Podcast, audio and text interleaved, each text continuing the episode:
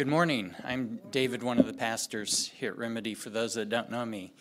Our text this morning is John chapter 7, verses 1 through 13. We're already in the 7th chapter in our study together of the Gospel of John. And it's my great joy to open God's Word with you this morning. So if you're able, please stand to honor the reading of God's Word. John chapter 7, verses 1 through 15. After this, Jesus went about in Galilee. He would not go about in Judea because the Jews were seeking to kill him. Now the Jews' feast of booths was at hand. So his brothers said to him, "Leave here and go to Judea, that your disciples may also see the works you are doing. For no one works in secret if he seeks to be known openly. If you do these things, show yourself to the world," for not even his brothers believed in him. Jesus said to them, "My time has not yet come, but your time is always here. The world cannot hate you, but it hates me because I testify about it that its works are evil. You go up to the feast. I am not going up to this feast, for my time has not yet fully come." After saying this, he remained in Galilee. But after his brothers had gone up to the feast, then he also went up, not publicly, but in private. The Jews were looking for him at the feast and saying, "Where is he?"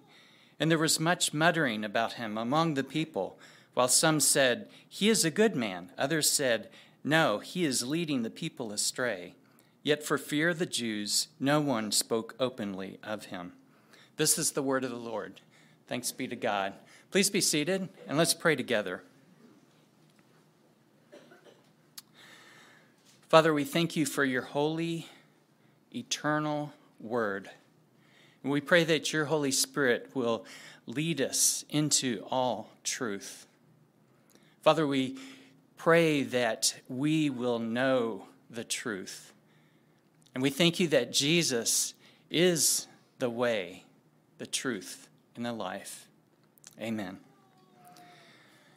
So anyone who has been around children knows that they like to ask a lot of questions. Some of their questions can actually be quite thought-provoking, like the child that asked, "Why can't I see my eyes?" Or the 5-year-old boy that said, "Mom, my belly hurts. Am I pregnant?" Or the girl who was watching her mother bake cookies in the oven and asked, "Are the cookies loading?" But children asking questions is a good thing, because asking and answering questions is a great way to learn. Some of you are using catechisms to help teach your children biblical doctrine.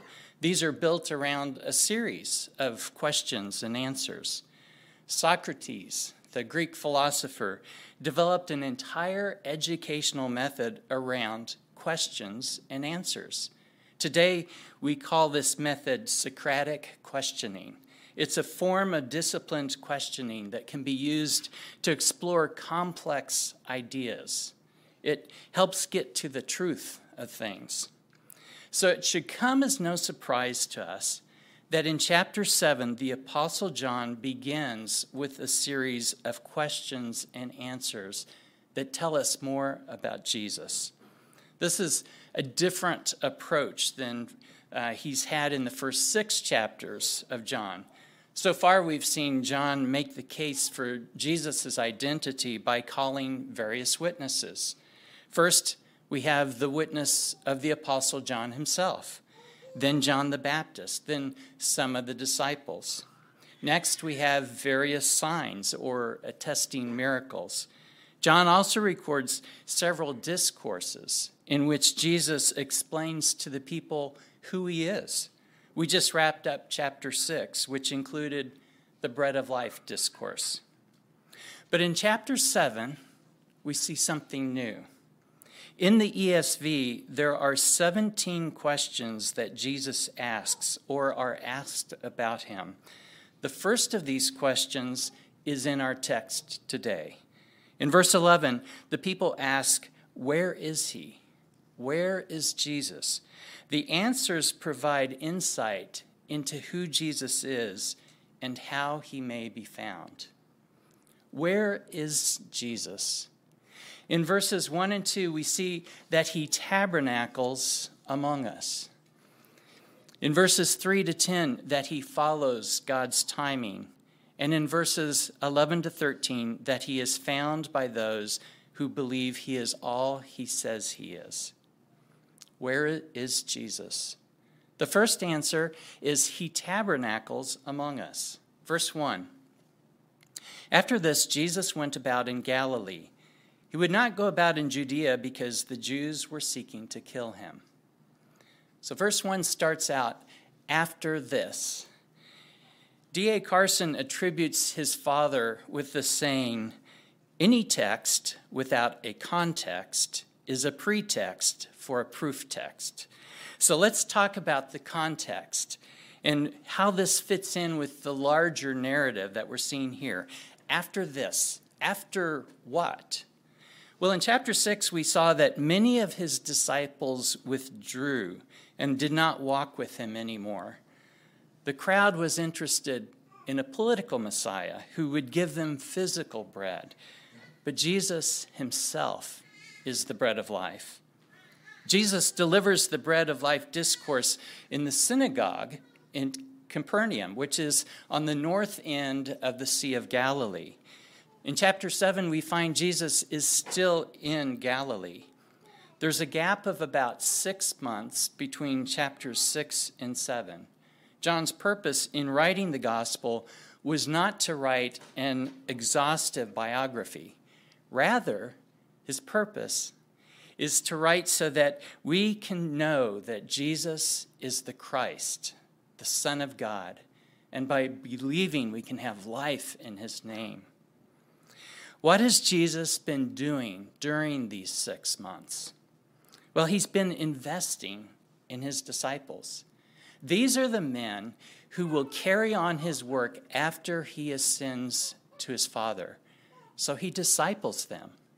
They, in turn, will disciple others who will disciple others down to our day. That's called the mission of the church. That's our mission. In all, Jesus spent about a year in Galilee.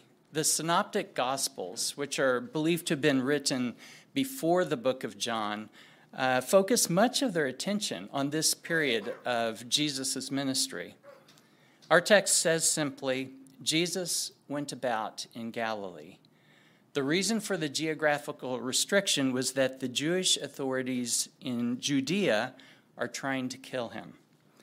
Galilee and Judea were under different jurisdictions. Herod Antipas had responsibility for Galilee, while Pontius Pilate was the prefect or the governor of Judea. Verse 2. Now the Jews' feast of booths was at hand. As we've seen in the book of John, much of the narrative is tied to Old Testament feasts of the Jews. All of these feasts prophetically foreshadow Christ. They point to him. John references 3 different Passovers in 7 different chapters. In chapters 2, 6, 11, 12, 13, 18, and 19.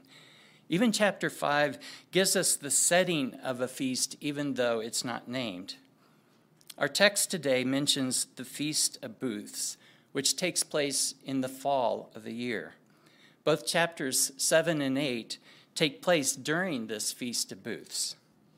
The next feast mentioned is the Feast of Dedication, or Hanukkah, in John 10:22, and that takes place in the winter. This is followed by Jesus' final Passover, beginning in John 13:1, which continues for a number of chapters. As we come to chapter 7 today, we are entering into the final 6 months of Jesus' public ministry. And it says, the Feast of Booths is at hand. The Feast of Booths was a week-long plus an 8th-day grand finale. The 8th day was celebrated with a holy convocation or a formal assembly. The first and last days were declared Sabbaths. Leviticus 23:36 says, "For 7 days you shall present food offerings to the Lord. On the 8th day you shall hold a holy convocation and present a food offering to the Lord. It is a solemn assembly. You shall not do any ordinary work." The Feast of Booths began on the 15th day of the 7th month of the Jewish lunar calendar. So in our calendar, that falls in September or October. According to Leviticus 23, it was to take place, quote, "when you have gathered the produce of the land."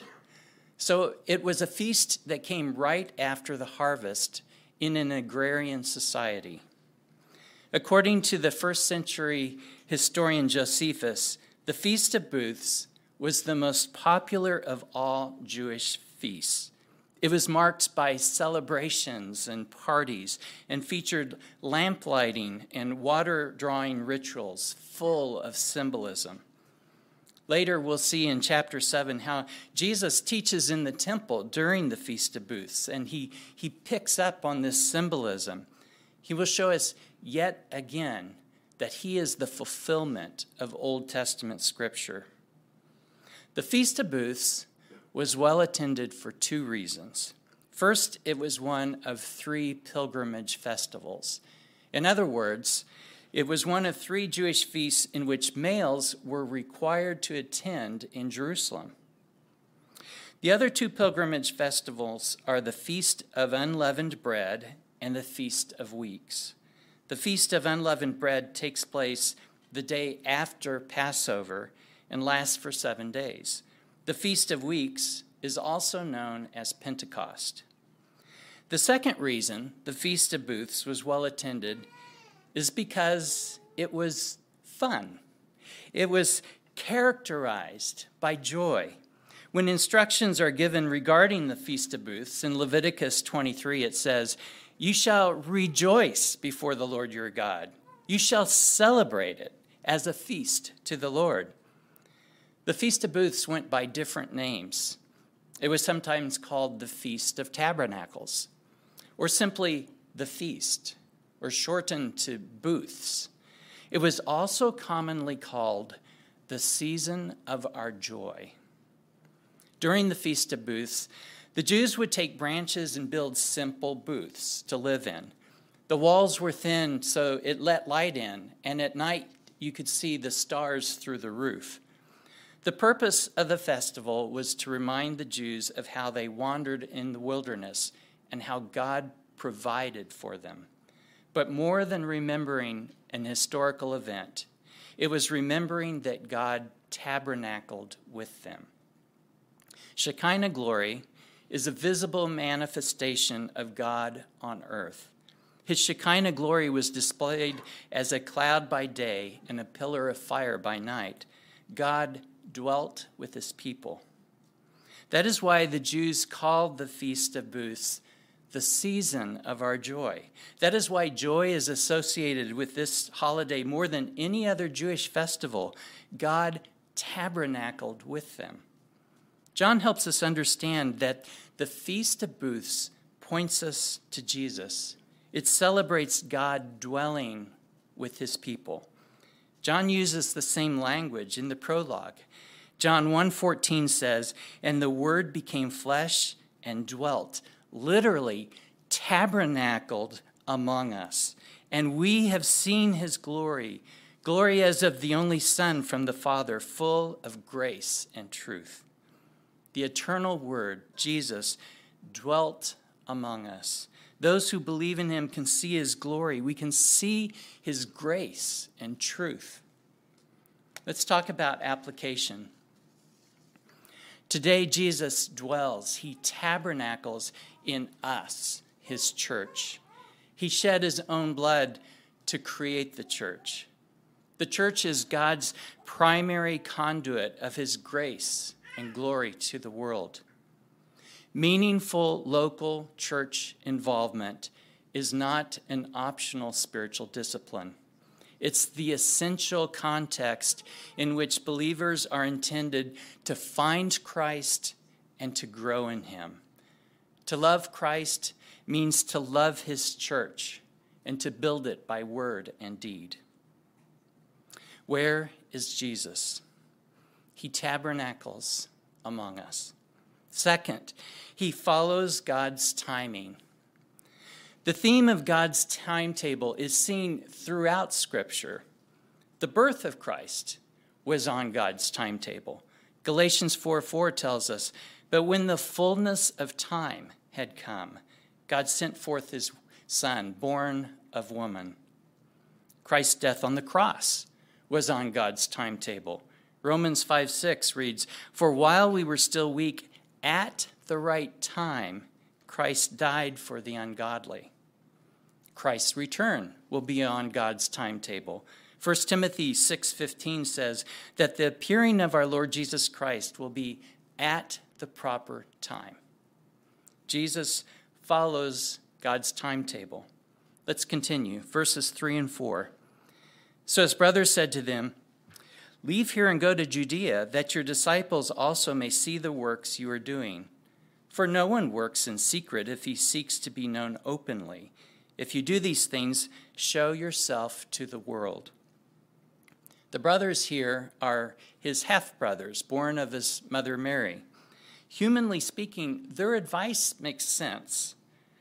No doubt they're aware of the large-scale defections of Jesus' disciples. The Feast of Booths is a popular attraction. He could perform miracles there in front of huge crowds. Plus, what better place to do miracles than the temple in Jerusalem? It's the center of Jewish religious life. For us, the readers of the book of John, though, there's a certain irony here. The brothers press Jesus to show himself to the world, yet it is precisely the world that does not receive him. John 1:10 says, "He was in the world, and the world was made through him, yet the world did not know him." His brothers can't see all of this because they're still of the world. They're not yet part of the kingdom.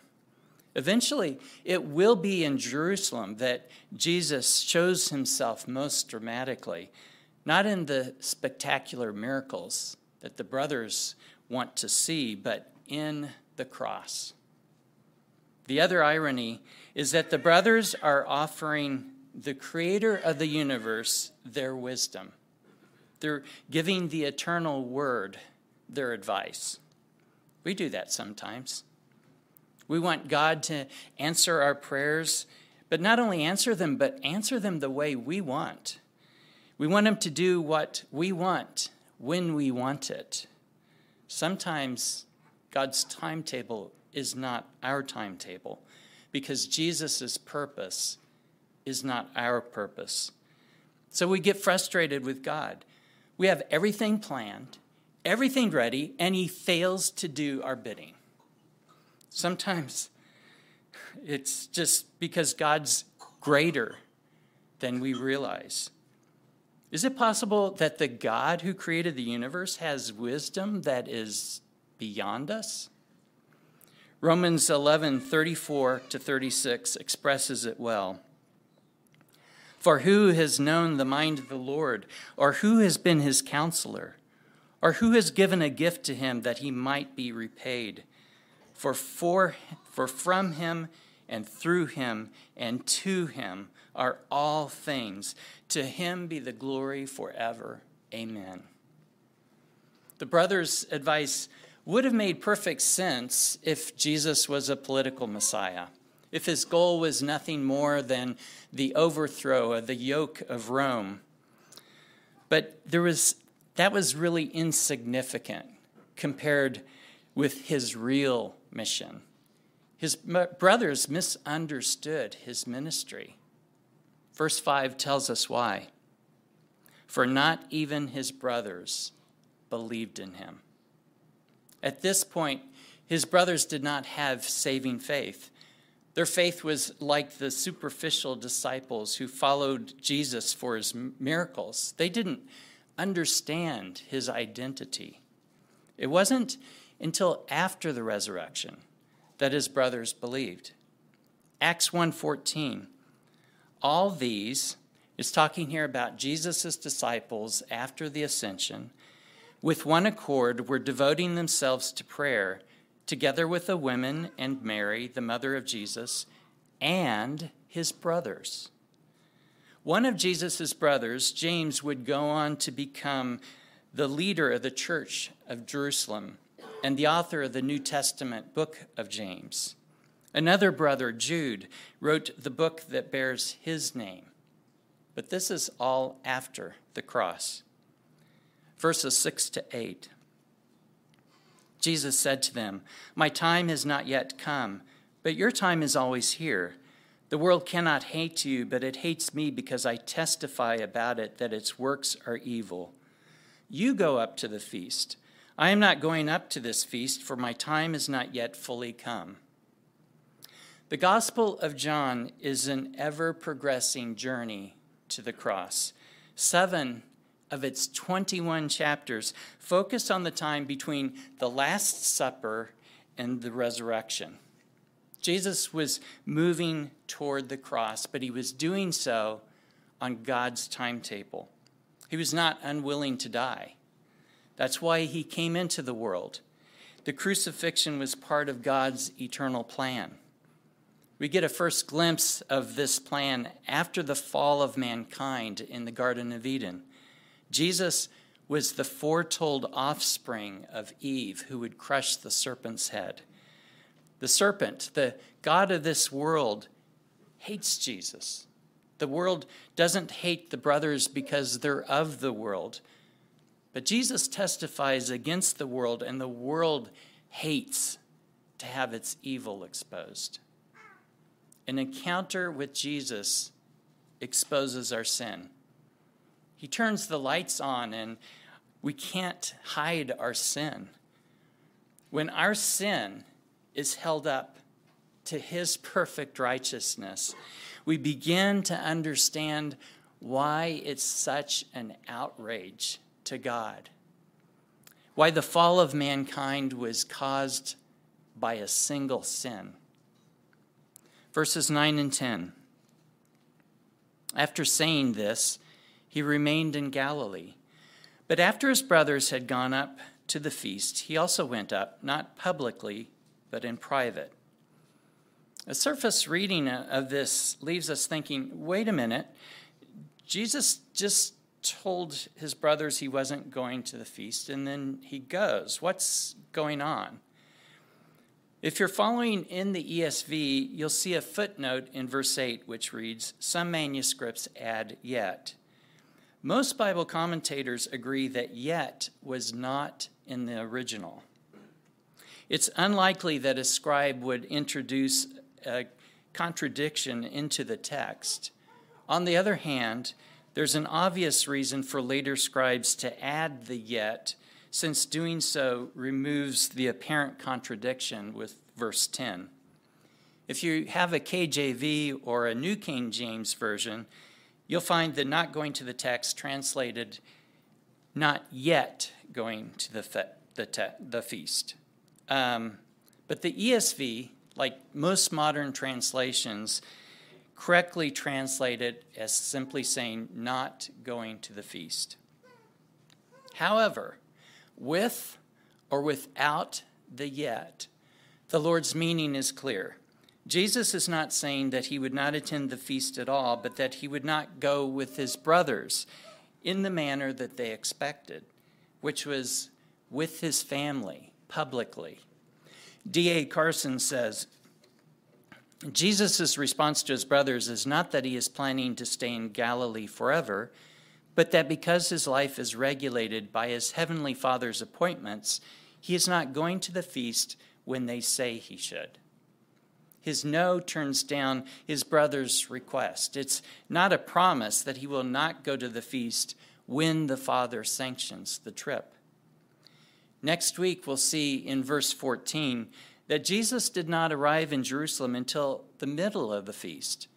By the time he left Galilee, the roads would have been relatively deserted. This allows him to enter Jerusalem without drawing the attention of the Jewish authorities. the triumphal entry into Jerusalem would have to wait another 6 months until Passover. Matthew 21:9 and 10 tells us what happens at the time of Passover. And the crowds that went before him and that followed him were shouting, "Hosanna to the Son of David.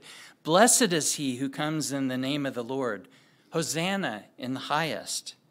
And when he entered Jerusalem, the whole city was stirred up, saying, "Who is this?" The Festival of Booths isn't the right time for Jesus to stir up the whole city. He's waiting for the Passover festival, where he will reveal himself as the Passover lamb, where he not only exposes sin, but will provide the remedy for sin. Jesus isn't being indecisive here. John is, in fact, portraying Jesus' firm resolve to do exactly what the Father gives him to do when the Father directs him to do it. We saw earlier in John 5:19, so Jesus said to them, "Truly, truly, I say to you, the Son can do nothing of his own accord, but only what he sees the Father doing. So whatever the Father does, that the Son does likewise." The Jews ask, "Where is he?" The answer is that Jesus is waiting for the right moment to head to Jerusalem. At the appointed hour, he will crush sin once and for all. But not yet. His time had not yet come. He's waiting for the right time. Let's talk about application. If you've been putting off getting right with God, now is the right time. Right now is the right time to get right with God. If you, believer, have sin in your life, you need to cast it off through the power of the Holy Spirit. Speaking to believers, Paul says in Romans 13:1-14, "You know the time, that the hour has come for you to wake from sleep. For salvation is nearer to us now than when we first believed. The night is far gone, the day is at hand. So then let us cast off the works of darkness and put on the armor of light. Let us walk properly as in the daytime, not in orgies and drunkenness, not in sexual immorality or sensuality, not in quarreling and jealousy, but put on the Lord Jesus Christ and make no provision for the flesh to gratify its desires." Brothers and sisters, I plead with you to repent right now. Whatever your besetting sin, hold on to it no longer. Now is the time to repent and turn from sin and turn to Jesus. Where is Jesus? He's tabernacling among us, and he follows God's timing. Third, he is found by those who believe. Verse 11, the Jews were looking for him at the feast and saying, "Where is he?" The Jews, meaning the Jewish authorities, are searching for Jesus. They hope the feast will draw Jesus out of Galilee. They want him to come out from the jurisdiction of Herod Antipas and into their hands. Verse 12, and there was much muttering about him among the people. While some said, "He is a good man," others said, "No, he is leading the people astray." In addition to the Jewish authorities, everyone was looking for Jesus. The hostility of the Jewish leaders toward Jesus meant that the people were afraid to speak openly of him. They were in fear of being excommunicated from the synagogue. Muttering, so they couldn't be heard, some said, "He's a good man." A lot of people say that about Jesus today. "Oh, I believe he was a great human teacher." In the book Mere Christianity, C.S. Lewis famously said, "I'm trying here to prevent anyone saying the really foolish thing that people often say about him. I'm ready to accept Jesus as a great moral teacher, but I don't accept his claim to be God. That is the one thing we must not say. A man who is merely a man and said the sort of things Jesus said would not be a great moral teacher. he would either be a lunatic on the level with the man who says he is a poached egg, or else he would be the devil of hell. You must make your choice. Either this man was and is the Son of God, or else a madman, or something worse. You can shut him up for a fool, you can spit at him and kill him as a demon, or you can fall at his feet and call him Lord and God.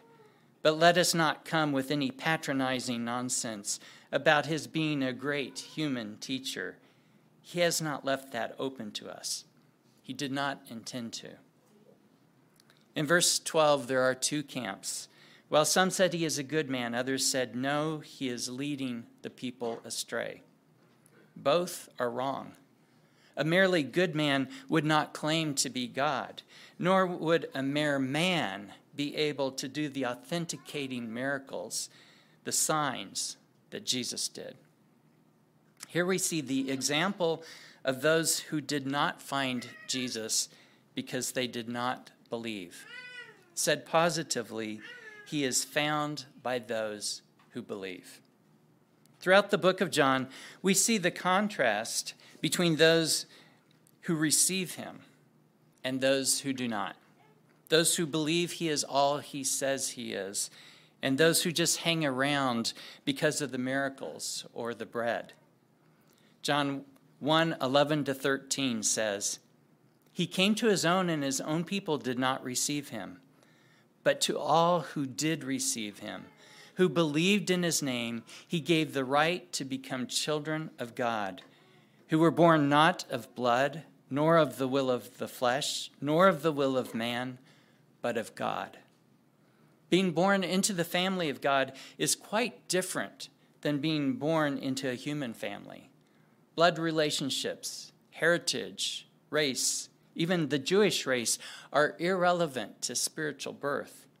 It says, who were born not of blood. Spiritual birth is not a result of personal or sexual desire. Some people think it doesn't matter what you believe as long as you're really sincere or passionate. That's all that matters. But it says, who were born not of the will of the flesh. Spiritual birth is not from human effort, even if you try really hard. Spiritual birth is not of the will of man, but of God. We find Jesus when we receive him for all he says he is. We find Jesus when we believe in his name. We find Jesus when we trust him to save us. If you've not yet found Jesus, I encourage you to trust in him today. Believe that he is the Christ, the Son of God. Find any elder or any church member and ask them to help you on this journey. John 7:13, yet for fear of the Jews, no one spoke openly of him. The people were afraid to talk about Jesus at all. Whether they thought he was a good man or led the people astray, they were afraid to speak openly of him. That the parallels with our culture today are striking. If you want to clear out a room, just start talking about Jesus. He's a taboo subject to many people. Some people will talk to you about church attendance or speak about God in a general way. Others will use the name of our Lord in vain. But if ever there was a lightning rod, it is the confession that Jesus Christ is the Son of God. There's a reason for this. When we speak the name of Jesus and share the gospel, we are entering into intense spiritual warfare. 2 Corinthians 4:3-4 tells us, our gospel is veiled to those who are perishing. In their case, the God of this world has blinded the minds of the unbelievers to keep them from seeing the light of the gospel of the glory of Christ, who is the image of God. Yet we must not cease to speak his name. We must not be like the people in verse 13, who through the fear of man did not speak openly about Jesus. Acts 4:12 says, and there is salvation in no one else, For there is no other name under heaven given among men by which we must be saved. Paul said in Romans 1:16, I am not ashamed of the gospel, for it is the power of God for salvation to everyone who believes. By way of application, let me give you 4 practical thoughts on speaking openly about Jesus. First, don't think that you're all on your own. Not only do you have the Holy Spirit within you, but you have the body of Christ around you. If you don't know how to get started, spend some time with a brother or sister who has the gift of evangelism. We all have responsibility for evangelism, but Ephesians 4:11 and 12 tells us that there are some who are gifted as evangelists. Their job is to equip the rest of the body for evangelism. There are a number of people, members here at Remedy, that I believe have the gift of evangelism. Seek them out. Go with them as they evangelize. Learn from them. Second, when you speak openly about Jesus, meet people where they're at. Listen to them well. Both listen to them as a person and also listen to the Holy Spirit. Find out where they are in their faith journey. Hear their story. You can't view people as a project or a box to check. You have to truly care about them. Third, as you speak openly about Jesus, pray. Pray for those you will speak with that day. Pray for those you have already spoken with. Pray silently while you're speaking with them. Ask for guidance on what to say and for boldness. Fourth, the gospel isn't just for unbelievers. We all need to hear the gospel. We've talked quite a bit in the past about preaching the gospel to yourself every day. We all need to be reminded of what God has done for us in Christ Jesus. If you have children, they need to hear the gospel from you. This isn't a once and done. They should be hearing the gospel from you frequently as you seek to bring them up in the discipline and instruction of the Lord. In closing, the world today asks the question, where is Jesus? The answer is that Jesus dwells, he tabernacles in us, his church. He shed his own blood to create the church. The church is God's primary conduit of his grace and glory to the world. Sometimes we're the ones that may ask, where is Jesus? We want him to do something for us and do it now. We want him to not only answer our prayers, but answer them the way we want, when we want it. But Jesus always follows God's timetable, not ours, because his ways are not our ways. He is wise, he is good, and he loves us. Where is Jesus? He is found by those who believe in him. He is found by those who receive him for all he is. He is found by those who trust in him. Let's pray.